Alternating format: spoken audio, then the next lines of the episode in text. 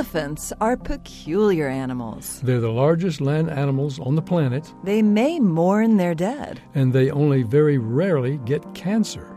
Wait, Don, I didn't know that. It's true, Yael. But since elephants are so big, they have way more cells than most animals, which means more opportunities for elephant cells to go crazy and become cancerous. You'd think so, but the cancer mortality rate for elephants is less than 5%, compared to around 25% in people. Okay, but what's so special about elephants? Scientists at the University of Utah and at Arizona State studied the elephant genome and found that they have up to 40 extra copies of genes that code for a protein called P53, which has strong cancer preventing properties. What does P53 actually do? It appears to kill damaged cells before they can become cancerous and divide. The researchers confirmed this when they looked at elephant cells in the lab. So, is P53 the only reason that elephants rarely get cancer? Probably not.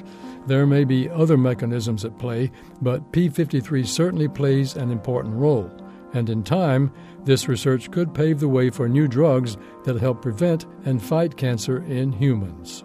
This moment of science comes from Indiana University. There are hundreds more moments of science on our website at a momentofscience.org, where you can also view videos and sign up for podcasts. Once again, our web address is a momentofscience.org. I'm Don Glass. And I'm Yael Ksander.